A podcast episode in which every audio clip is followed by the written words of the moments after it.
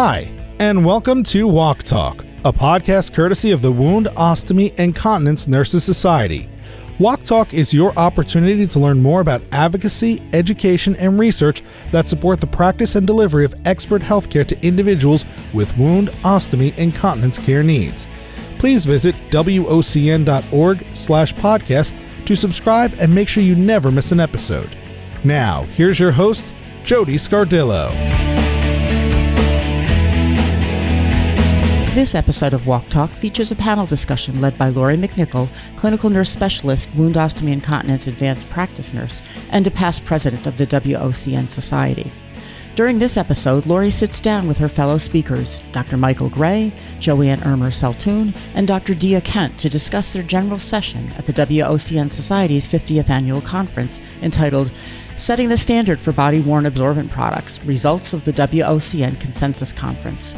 The session discussed the history of body worn absorbent products and the results of the WOCN Society's Consensus Conference that was held on October 19th through 21st, 2017.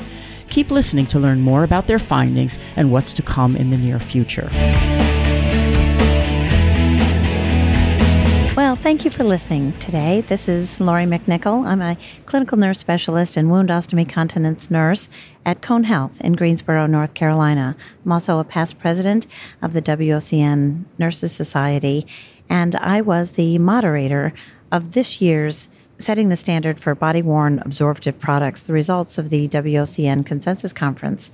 And I'm delighted to be here today with my colleagues and co-workers as we um, work together in this project for the last seven months, and they are going to share their areas of expertise and particularly their areas of specific contribution to this project today.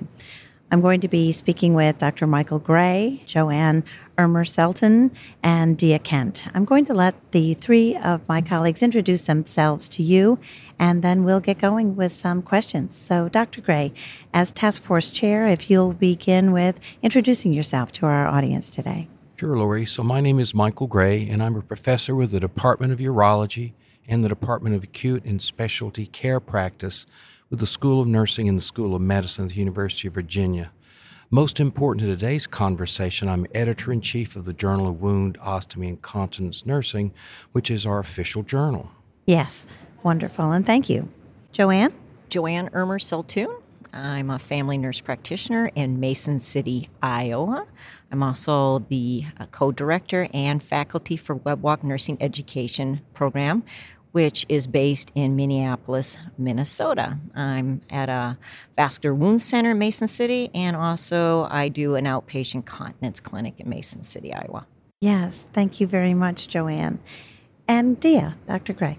I'm Dr. Dea Kent. I serve professionally as the Director of Risk and Quality for Community Health Network in Indianapolis for a large home care and hospice agency, and I serve as the wound section editor for our journal, JWOCN. Wonderful. Just to refresh our listeners today, the WOCN Society did hold a consensus conference to identify current clinical practice gaps and define the standards of care for individuals who use body worn absorptive products for the management of fecal and urinary incontinence. The goal of that project was to develop evidence and consensus based statements that result in the development of a manuscript ultimately an evidence and consensus based decision support tool around this concept. But we have to go back to the beginning and why we did this project and what the role of the wound ostomy continence nurse is in continence care. For that, I'm going to turn to our task force chair, Dr. Gray. Dr. Gray, can you speak to that for us? Sure. So let's start with a basic description of what continence products are. So, the International Continence Society, working with the International Consultation on Incontinence, have a very major text that is now in its sixth edition. And the urinary incontinence books, many of us call it the urinary incontinence Bible, defines categories for incontinence products. And they include things such as urinal devices, bedside toilets, multiple continence aids, and one of the most important categories within this would be absorbent products. There are basically two categories of absorbent products underpads that are uh, attached to a bed or a chair or some seating surface or some support surface, and body worn absorbent products. And that was the focus for this consensus conference. Understood. And I think that that phrase, body worn absorptive products, is new to most of our listeners. They're uh, less familiar with that, and I know that there are many things in that category. Can you give us an idea? About some of the products, the representative products that would fall into this category of body worn absorptive products. Okay, so body worn absorbent products then are specifically worn by the individual as a piece of their clothing. There are three broad categories that the task force designing these are closely based on the ICS and ICI guidelines, and they include pads which are inserted into the individual's underclothing, briefs which are an all in one type device that is worn. They have been previously called diapers or nappies, but this word is not preferred because of its obvious pejorative implication when worn by an adult. And the final is a garment that has absorbent properties, but it is pulled up as a piece of underclothing might be, and it has an elasticized waist and uh, often has elasticized legs. Thank you. I think that would really help our, our listeners narrow down this focus. I was wondering if you could give us a little bit of a, a history of these types of products, maybe the how they have evolved over the years, and um, what our members are seeing in today's practice. And of course, the, the use of absorbent products has been absolutely critical, particularly in infants and children prior to the age of toilet training. So, back in the more ancient history, there were no particular products that were especially absorbent.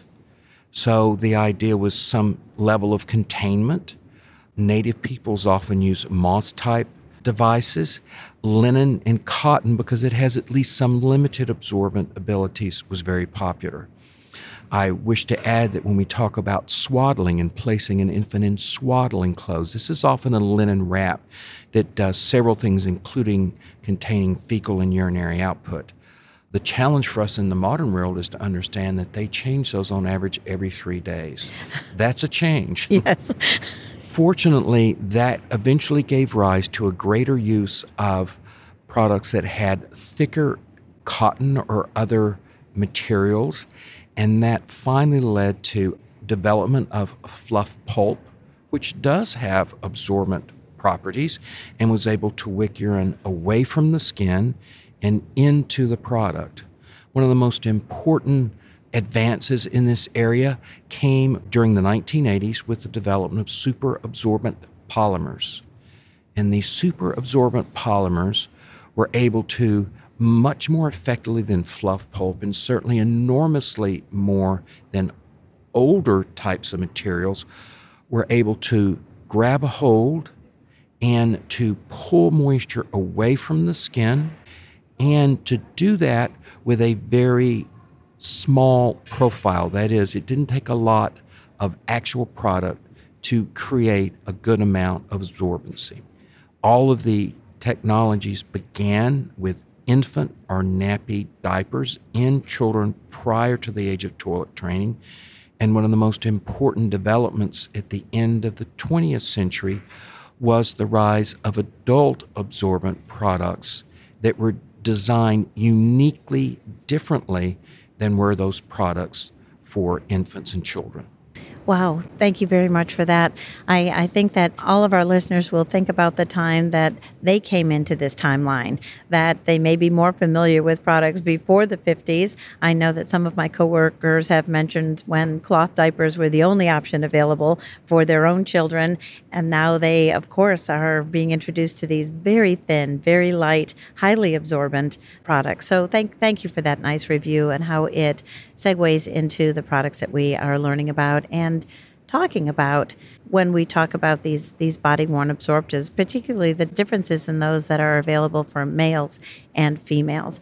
And I, I'm going to come back to you because I'd really like to explore a little bit more about the product lines for for male incontinence, things like shields and leafs and the, the other terminologies that are coming. So if you'll be thinking about that, I'm going to turn to Joanne now and ask you to speak to us a little bit, Joanne, about what we the task force really had to do in terms of preparing for this consensus conference. The type of literature review that was conducted, the resources that were required for this, and ultimately the uh, number of articles that this task force had to review before we could prepare for a consensus conference. Um, sure. We were charged with doing a scoping literature review, and we were looking for findings and gaps in the evidence regarding this body worn absorptive products. Saying that word is a huge mouthful, so I'm just going to refer this as BWAP. And so uh, we can maybe develop a little rapping song or some b-boxing thing or a jingle, so to speak, BWAP, BWAP. So if you hear us refer to that, it means body worn absorptive. I think products. the listener is already um, applauding for that. They really, that's wonderful. Oh, it's a hard one to say. So our task force, we decided to do a scoping literature review. And if you're like me, I was thinking, what's the difference between that and maybe a systematic type review? And a systematic review, you think of this is very pointed. It has a focused research question that the researcher is looking at in the literature. But a scoping review is more of a broad question. You're trying to find answers to a very broad question. You're looking at concepts. What, what is the evidence? What isn't? There uh, for us. So that's what we were looking for regarding BWAPs. So our broad question was what is the evidence and the gaps in knowledge regarding BWAPs? So we employed the services of a professional librarian to take a look at our electronic electronic uh, databases, and those were the usuals like Medline, CINAHL. We looked at your Cochrane databases for systematic uh, reviews we gave her our mesh terms and other related terms regarding BWAPs. And you, if you're like me too, here's another one. Say, what do you mean by mesh terms? So that stands for medical subject headings. And uh, you can think of this like a thesaurus. It develops a vocabulary for the things that you're looking for. So our mesh terms were containment devices and incontinence pads, and then we gave her some other terms in regards to look in the electronic database, like inserts, briefs, continence products, uh, so to speak. So what she came back with us was over 1,100 citations. And it's like, whoa. And so, how do you uh, uh, downsize that so that it's manageable, so to speak? And so, we had some inclusion and criteria that we gave her. Let me step back with that before she came up with these citations. So, it was all about adults. Okay. It was all care settings. It was all study designs, just because we knew that there was limitations within the literature regarding this topic. It had to be English language. So our exclusion criteria was essentially if it wasn't English, we didn't look at it. If it was before the year 2000, we didn't look at it. If there was gray literature, something that gave us some good, solid conclusions, so to speak, it was excluded as well. So we ended up with that astronomical number of 1,152 to be exact uh, citations. And we eliminated a lot of them just by looking at duplicate titles or non English articles. So that got us down to maybe 422. And then the group looked at the title of the article. Was it relevant to what we were charged to do. So if it wasn't, it was thrown out, and then we further eliminated it by reading the abstracts. If the abstract wasn't pertinent to our topic, it was thrown out. And then once we found those abstracts, it's like, hmm, okay, everybody got to read the full journal article. And then those that we kept was around 32. We had four other resources that we looked at, and they were given by other experts that they suggested and we looked at some ancestry research as well. Wonderful. I think that really provides people with the idea that is truly an evidence based tool. There, there was an up to date literature review conducted and considered by this task force. Can you tell us a little bit more about the key findings. We have an idea of how, how much of a review that was conducted, and then how did you did you grade or, or rate these last resources? How did that part of the process go? One of the things that we did as a group was we looked at each study's methodology, and so we graded them to see how relevant they were and uh, how well they were done. And we used a tool called a Johns Hopkins Nursing Evidence Based Practice Appraisal Tool. And we read these articles. Each one of us did this, and we did this appraisal tool. And we had three options it was A, high quality uh, study, a B, good quality, or C, low quality, or there was major flaws within the study design. So we wanted to look at our evidence to see how strong it was in providing us this guidance that we needed. And so um, that's what we did. So each one of you rated the evidence in this way. We did. How handy that there were three of you that we could use almost on inter-rater reliability among this little group. So um, how were you fairly consistent in that? And you know, we each did it separately, but we came together as a group and we talked about our grading and we had further discussion if we didn't agree. And then uh, the rest of us, by Dr. Gray's excellent wisdom, provided us with some good guidance in regards to why a certain uh, study might have been a grade B versus a C or an A. Mm-hmm. What I do like the listener to appreciate is that there was is robust discussion at almost every level of this process, not only the literature review but also the grading and ranking of these studies and resources. So, already quite an impressive amount of input. Please continue. So, looking at our studies, uh, we had 31 of them that we were grading. Just to give you a flavor of the quality, we only had one that was an A or high quality uh, study. We had 11 of them that were B or good quality type studies, and we had 19 that were low quality or had some major uh, methodologic flaws in regards to them. Wow, an impressive finding. And thanks for your cooperation um, to the three of you on, on going through the rigor of that process. Before I, I turn to Dr. Kent, I was wondering if you could just talk a little bit about the key findings in all of that. So we have all of those studies and we've ranked them. And what did you surmise as a group from this uh, to be the to the key findings? With these studies, what we did was we developed 45 evidence based studies from the key findings. And so, with that, we did another layer of grading of those key findings. So we had 45 of those evidence based studies. 16 of those uh, key findings actually came from the incontinence textbook that Dr. Gray was uh, alluding to uh, earlier. And it talked about women and men with light urinary incontinence and men and women with moderate to high urinary incontinence. And we had some very strong statements that we could take home, so to speak, in regards to that about what men and women prefer. And then with our other evidence based studies, they were based on those 31 studies that I talked about before. And we kind of arranged those into five different categories product performance, design, effects of BWAPs, dignity, quality of life, wait times, and pad changes. I think that those groupings were essential because, uh, as I recall, when we got our, our group together, the group of experts that participated in the consensus conference did not come to debate the evidence. The evidence was as you, the task force, brought it to them. I think what was the charge of the consensus conference then was really to discuss gaps. And I'm so interested in how we developed evidence based statements that we could present to a group of experts and then to kind of frame our discussions around gaps that were identified. Dr. Gray, I was wondering if you would be willing to talk to us a little bit about the value of consensus process. I know that we have all seen evidence-based pyramids and, and we know the how important studies are, but when we review studies, we're we're in an area like body worn absorptive products, we don't really have the evidence. So, why would the society be so invested in these consensus conference proceedings? Yeah, it's an excellent question, Lori.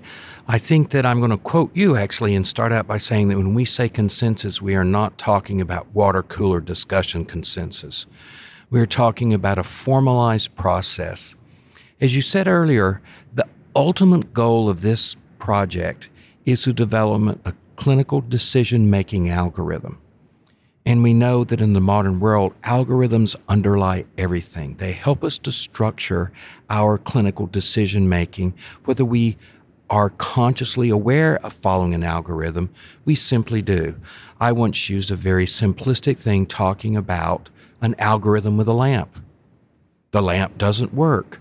What's the first thing you do? Cut on the light. The lamp doesn't work. What's the second thing you do? Check the bulb. The lamp doesn't work. What's the third thing you do? Replace the lamp. Even such simple decision making follows an algorithmic progression. So, how do we apply this to the very complex clinical decision making that we're called on from a day to day basis? And the answer, in my mind, is to use the methodologies that have been published, that have been proven to be effective, to be fair, to not simply favor the individual with the loudest voice or the greatest passion, but to look at multiple professionals with diverse geographic areas diverse practice settings, and to the extent of possible interdisciplinary representation so that the algorithm represents the best possible consensus based on equal input from all that participate. Well, I think that answers a question for so many as these evidence and consensus based algorithms are presented as products of the WOCN Society, that we bring the evidence. And as we just heard from Joanne, it's a rigorous process to do a scoping literature review and to decide what our evidence based decision nodes are on any algorithm, and then to fill in those areas with highly qualified geographically diverse and practice diverse professionals, experts in the field, subject matter experts, to help us fill in those nodes on an algorithm that are not supported by the evidence. Well, let's talk about that consensus conference that was held last October. I hope you're getting a flavor for this. That was October of 2017, and this uh, group was able to work diligently through the literature review process, host the consensus conference, and then summarize the consensus conference findings in a manuscript that was submitted for peer review and ultimately accepted in the Journal of Wound, Ostomy, and Continence. That consensus conference, uh, so we used the three task force members that are here with me at the table today, as well as 17 other formally described content experts, subject matter experts around the table. And this group was presented with statements that were developed to fill these gaps, these decision nodes that were not supported by evidence. And Dr. Kent had a lot to do with the development of these statements and the ultimate presenting of these statements to our to our illustrious panel. So, Dea, let's talk a little bit about the development of the consensus statements that you as a task force presented to the group? Certainly, before we came together as a consensus panel, a consensus conference, we reviewed the evidence as has been described, and we came up with many draft statements to be considered for consensus by these wonderful subject matter experts.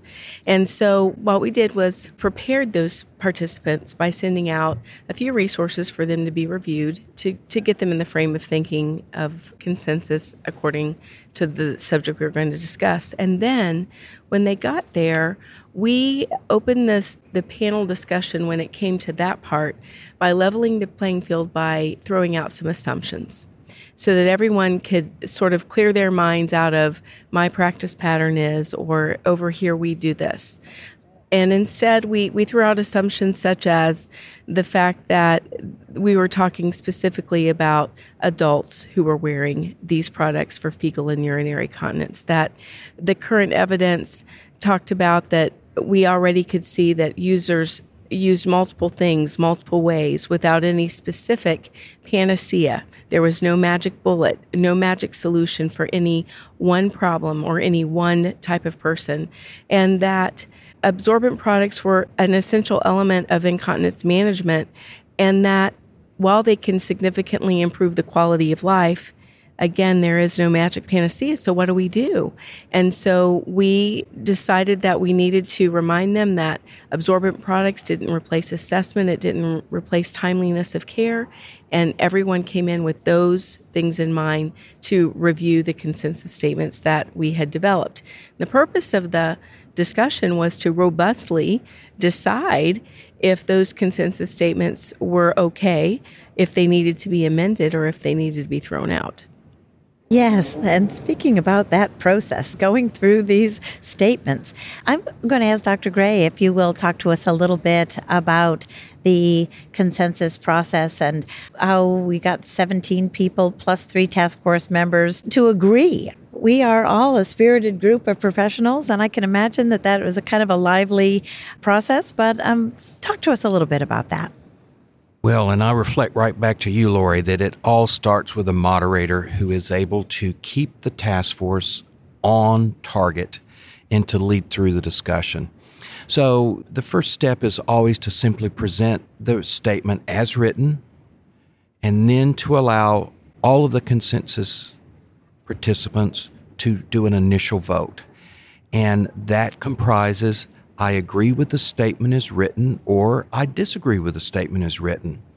And then the moderator is going to bring back the most important question if we do not reach that initial consensus, which in the vast majority of cases we did not. And that statement is how can we reach consensus? How can we modify this statement so that it can reach consensus again across different geographic practices, across different care setting practices. So, individuals respectfully, but I will say robustly, will provide input.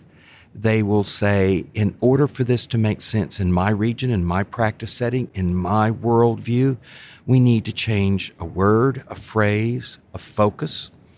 And we allow three rounds of that. Again, initial vote, round of discussion, round of discussion, round of discussion. After each round of discussion, we will have a modified statement, and that statement may reach consensus, time to move to the next one. If it doesn't, one more round. If we're unable to reach consensus after three rounds, we consider the statement to have failed to reach consensus and it's specifically identified as such. And this does two things for us. Number one, again, it's this all important representation. It must not be the person at the table who's loudest or most passionate. It must represent equally the individual who is more reticent but no less expert. It also must represent a variety, a diversity. This is what makes the statement robust, strong, and as high a level of quality as it can be without robust supporting evidence. And remind our listeners again at what percentage is agreement? That's an excellent question. So you would think maybe anything above 50%. Well, we all know that you can flip a coin and get that.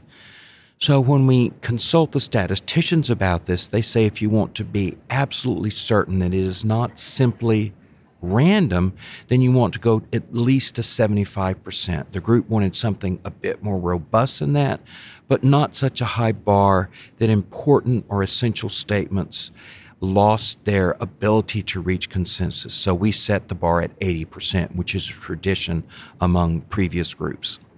Wonderful. Thank you very much for that. When we talked a little bit about the different products, I was wondering how this group got their arms around common language. I think that, particularly in the area of incontinence products for men who are in the outside of the acute care setting, I think that I noticed a big variability in terms. Did we bring forth a glossary or how did we level set our vocabulary? And I will open that up to any of the three of you. How would you how can we address and let people know how we determined on a common language for the continence nurses around the table?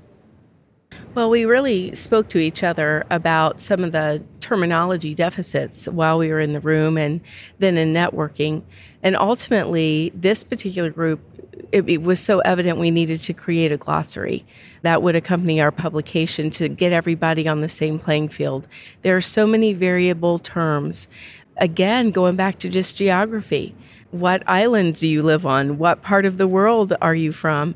Because our recommendations aren't just for the United States they are global. And so, what could we do about that? So, ultimately, because there is a high variability in language as far as different terms, and Dr. Gray alluded to diapers and nappies, and now we should be calling those briefs. We've talked, you alluded to leafs, and who knew that a leaf had anything to do with urinary incontinence?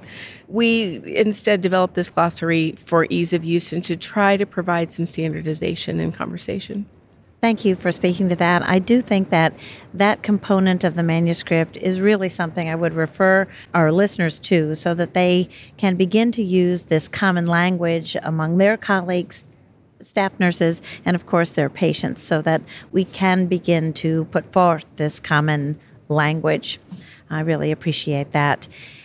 Let's go to results. We had a successful consensus conference and I know that at the end of this uh, talk together, we'll talk about what our next steps are, but I don't think yet we have put our arms around the results. So I, I think I would look to Dea to speak to this. I think that this consensus conference put forth a record number for the society, society anyway, of consensus statements. And I'd love to hear a little bit more about those things upon which we agreed. Certainly. So you are correct. We have history making numbers with the BWAP. BWAP produced 42 consensus statements, which is a huge number. Previously, there have been 11 or maybe 21 or maybe 32 and so for us to come into 42 that was that was history making which is quite appropriate for our 50th year um, we might as well we should have gone for 50 but we got 42 um, and so after we were all done with those 42 which took those two days which uh, sitting in a room is more tiring than walking around the block 42 times. All that thinkology at work. There were steam coming agree. out. Yes. Oh my gosh. So we ended up with these 42 statements. And ultimately, what we did as a group, though we started out with some preconceived categories, what really made sense was instead of talking about just people who had light urinary incontinence in, the day and they were a man or a woman, it really ended up making sense. These consensus statements sort of took on their own identity in their own life and fell very naturally into several categories.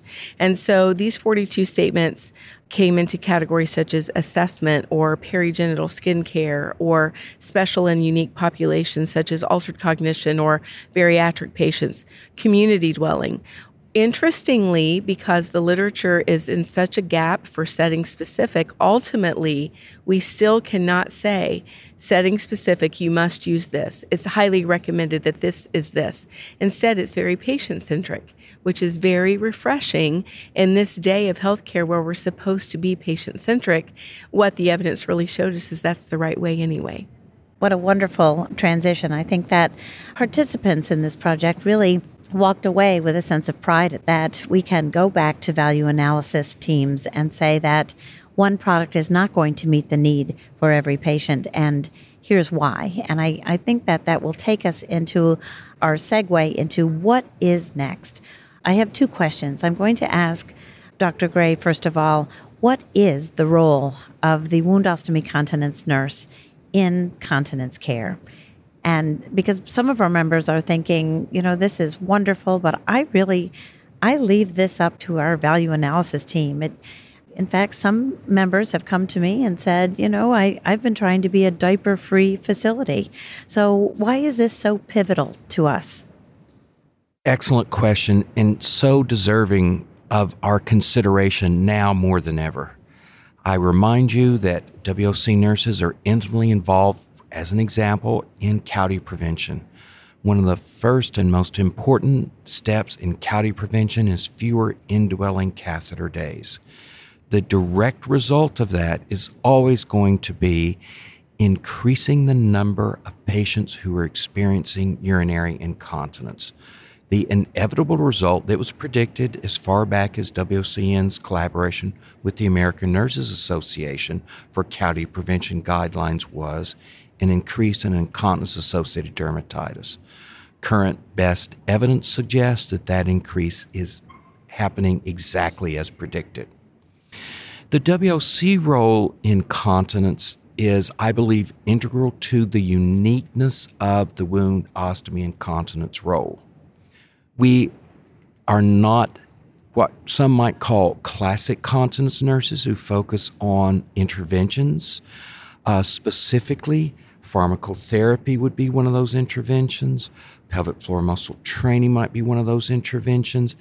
Instead, I would suggest that we focus on the most prevalent intervention of all for continence, the one that we can say is so broad that it would be considered a public health intervention almost, and that is the use of absorbent products.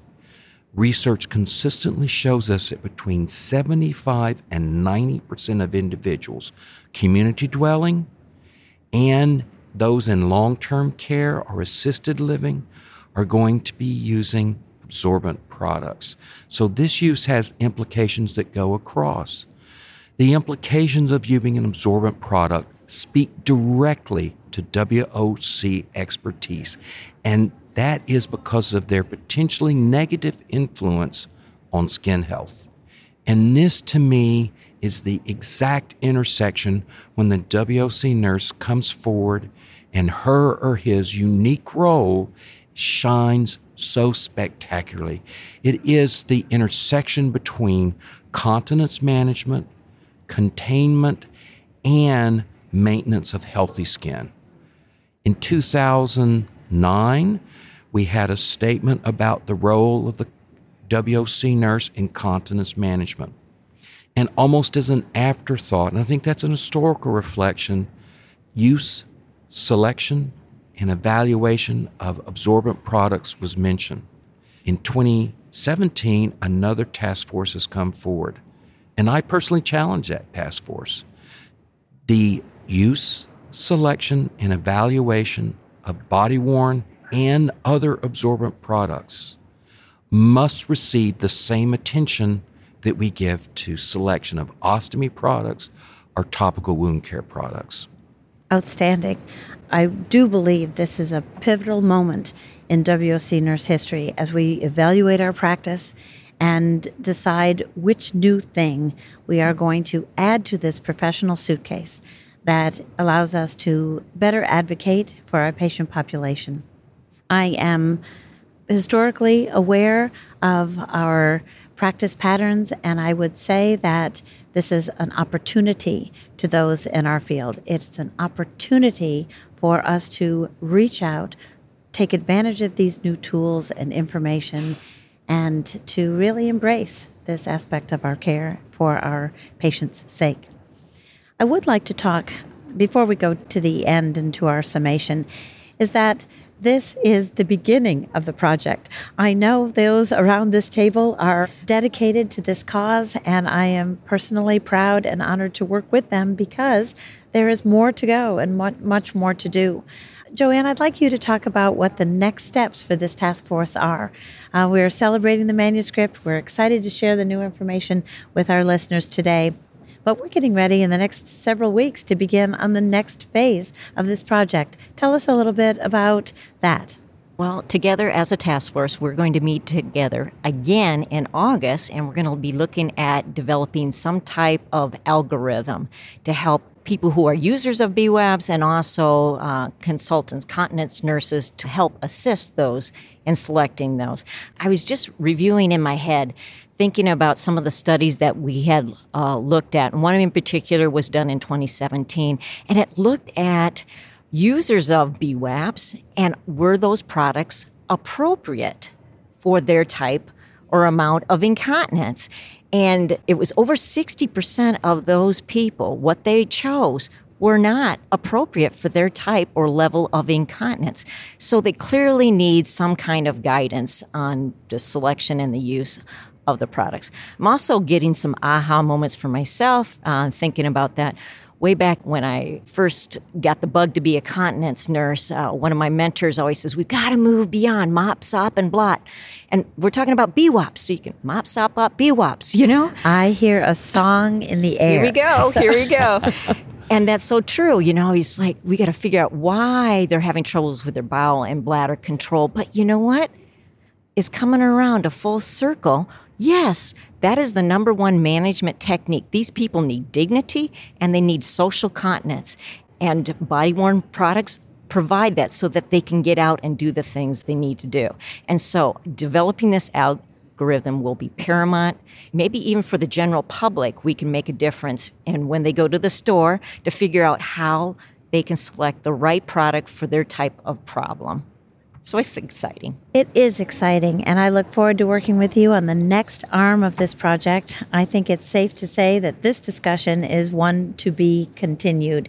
We will have many more updates in the future regarding what this task force continues to achieve, and I believe that we will be presenting an electronic decision support tool, an algorithm at our annual conference next year in Nashville, Tennessee. I want to again thank my fellow speakers, my colleagues, Joanne, Mikel, and Dea. And to our listener, thank you for being with us today and stay tuned. Thank you. Thank you. Thank you for listening to this episode of WOC Talk. Please visit wocn.org slash podcast for additional details about this topic and the speakers. You can also get more information about subscribing to this podcast so you never miss an episode and to get the latest news and information from the WOCN Society. Again, that's wocn.org slash podcast. We look forward to having you join us for the next episode of WOC Talk.